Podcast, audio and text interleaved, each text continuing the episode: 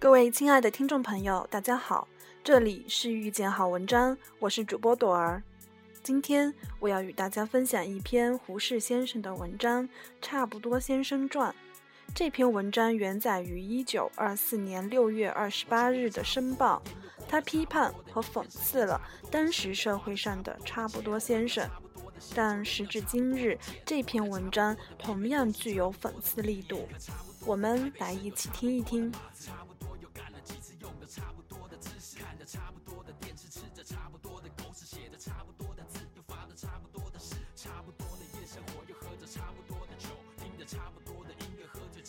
你知道中国最有名的人是谁？提起此人，人人皆晓，处处闻名。他姓差，名不多，是各省各县各村人士。你一定见过他，一定听过别人提起他。差不多先生的名字天天挂在大家的口头，因为他是中国全国人的代表。差不多先生的相貌和你和我都差不多。他有一双眼睛，但看得不很清楚；有两只耳朵，但听得不很分明；有鼻子和嘴，但他对于气味和口味都不很讲究。他的脑子也不小，但他的记性却不很精明，他的思想也不很细密。他常常说：“凡事只要差不多就好了，何必太精明呢？”他小的时候，他妈叫他去买红糖，他买了白糖回来，他妈骂他，他摇摇头说：“红糖白糖不是差不多吗？”他在学堂的时候，先生问他：“直隶省的西边是哪一省啊？”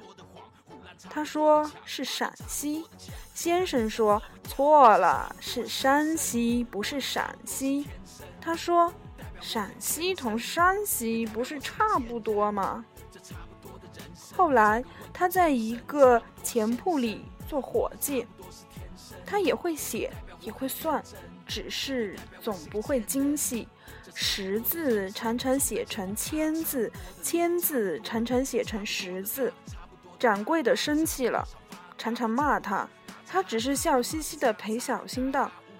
千字比十字只多一小撇，不是差不多吗？有一天，他为了一件要紧的事，要搭火车到上海去。他从从容容地走到火车站，迟了两分钟，火车已经开走了。他白瞪着眼，望着远远的火车上的煤烟，摇摇头道：“只好明天再走了。”今天走同明天走也还差不多，可是火车公司未免也太认真了。八点三十分开同八点三十二分开不是差不多吗？他一面说，一面慢慢的走回家，心里总不明白为什么火车不肯等他两分钟。有一天，他忽然得了疾病。赶快叫家人去请东街的汪医生。那家人急急忙忙地跑去，一时寻不着东街的汪大夫，却把西街牛医王大夫请来了。差不多先生在病床上，知道寻错了人，但病急了，身上痛苦，心里焦急，等不得了。心里想到：好在王大夫同汪大夫也差不多。让他试试吧。于是，这位牛医王大夫走进床前，用医牛的法子给差不多先生治病。不上一点钟，差不多先生就一命呜呼了。差不多先生差不多要死的时候，一口气断断续续的说道：“活人同死人也。”差差不多，凡事只要差差差不多就就就好了，何何何必太太认真呢？他说完这句格言，方才绝气了。他死后，大家都很称赞差不多先生，样样事情看得破、想得通。大家都说他一生不肯认真、不肯算账、不肯计较，真是一位有德行的人。于是大家给他取了个死后的法号，叫他做圆通大师。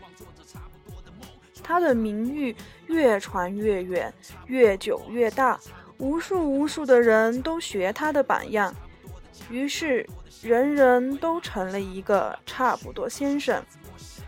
然而，中国从此就成为一个懒人国了。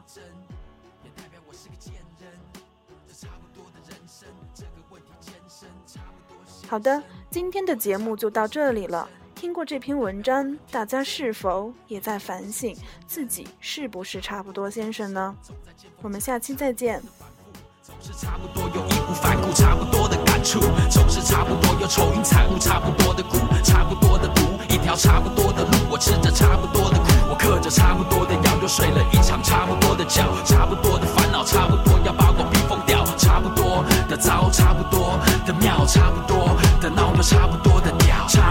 中国风差不多要把耳朵蒙，黛西托蓬差不多要帮你送个钟，差不多的歌手摆的差不多的乌龙，差不多的麦克风唱差不多的胡龙都在哭穷，差不多都像个猪头，偏偏我和他们差不多是猪朋狗友撒差不多的谎，胡乱差不多的抢，骂人差不多的抢，不然你要怎么样？我是差不多先生，我的差不多是天生，代表我很天真，也代表我是个贱人。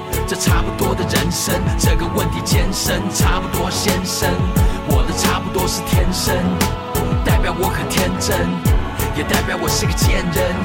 这差不多的人生，总在见缝插针。多的你，差不多的我，差不多的他，差不多的他妈的差不多想发达，差不多打着哈哈，他骂着叉叉，嘎嘎乌拉拉都差不多的咖。差不多先生，他像个笑话。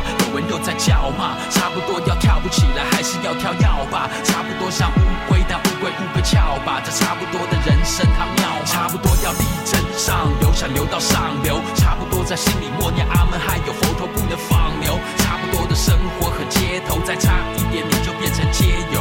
我唱了八十八个差不多，都差不多，差不多。先生不会在乎这么多，日子应该怎么过？差不多的二零零八怎么活？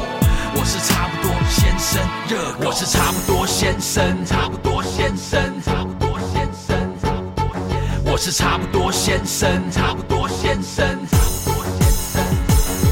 我是差不多先生，我的差不多是天生，代表我很天真，也代表我是个贱人。